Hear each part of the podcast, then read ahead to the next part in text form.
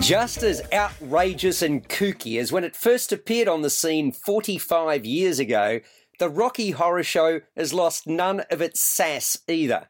I dare say that a fair chunk of the audience know the words to almost every song and hang on each nuance. The revivals have been that plentiful.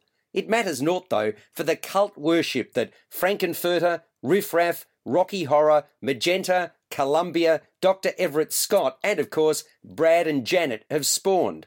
The Rocky Horror Show is a tribute to the science fiction and B grade horror movies of the late 1940s through to the early 70s.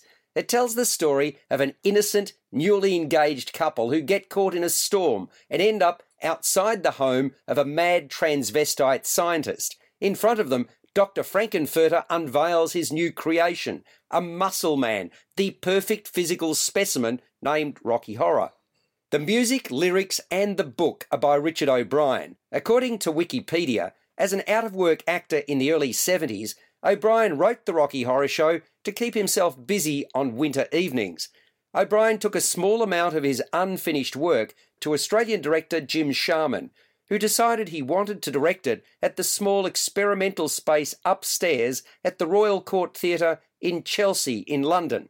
Sharman had received some success with the original Australian production of Jesus Christ Superstar, during which he met O'Brien, who played King Herod for just one performance.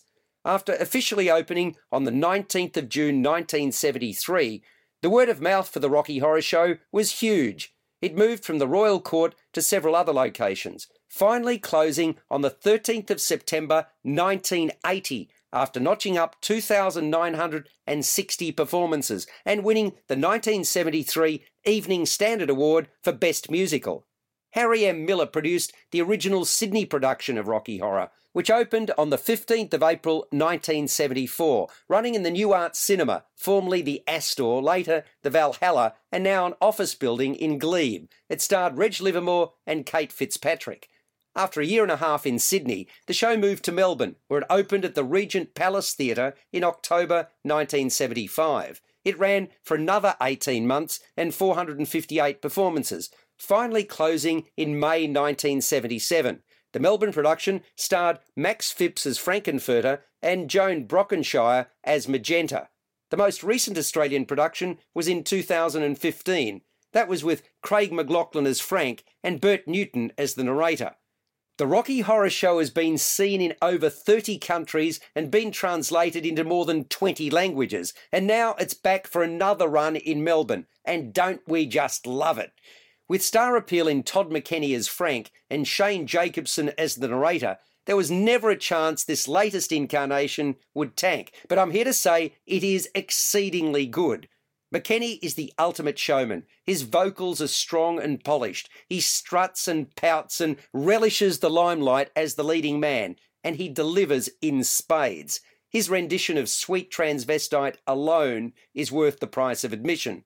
Betting Janet and then Brad is milked for all it's worth, with a few choice additions, and has everyone in stitches. A reference to Presidents Trump and Putin when he first appears immediately ingratiates Jacobson to the patrons, as if they weren't sold already. But his finest moment comes when he gives an off the cuff response to a heckler in the crowd, which references his breakout role in the movie Kenny. Make no mistake, those dulcet tones and the nuances of speech required as narrator fit oh so comfortably on the big man's shoulders. After more than 1,200 performances in the role, Kristian Lavercombe has made Riff Raff his own. As always, what a revelation. Front and centre in the time warp, he has all in raptures the remarkably chiselled and sculpted body of Brendan Irving, who appeared in the 2014 and 15 Australian tours of the Rocky Horror Show, has lost no definition in the intervening period. Complete with glossy leopard print budgie smugglers, he is indeed the perfect specimen of a man, created by the nefarious transvestite. Nadia Komazec will forever be remembered for her visual tomfoolery as Columbia in an elongated send off to Frank in the second act, which makes her an instant audience favourite. Rob Mallett and Michelle Smitheram, complete with grease paint, nail the decidedly dorky Brad Majors and Janet Weiss. In all, there are 13 cast members, including Amanda Harrison as the usherette and Magenta, and James Briers as Eddie and Dr. Scott, and a dynamic five piece band. The fact that the music is so recognisable makes the experience so much richer because you're all but salivating for the next signature tune. Eight songs in the first act include Science Fiction, Damn It Janet, Over at the Frankenstein's House, The Time Warp, Sweet Transvestite, The Sword of Damocles, I Can Make Your Man, plus a reprise of this, and Hot Patootie. After interval, we're fed another six numbers Touch It, Touch It, Touch Me, Once in a While, Eddie's Teddy, Planet Schmanet, Going Home, and Superheroes, plus reprises of Science Fiction, The Time Warp, and Sweet Transvestite. What's not to love about this spectacular cult classic? It's yet another brilliant and triumphant production, with direction from Christopher Luscombe and choreography by Nathan M. Wright.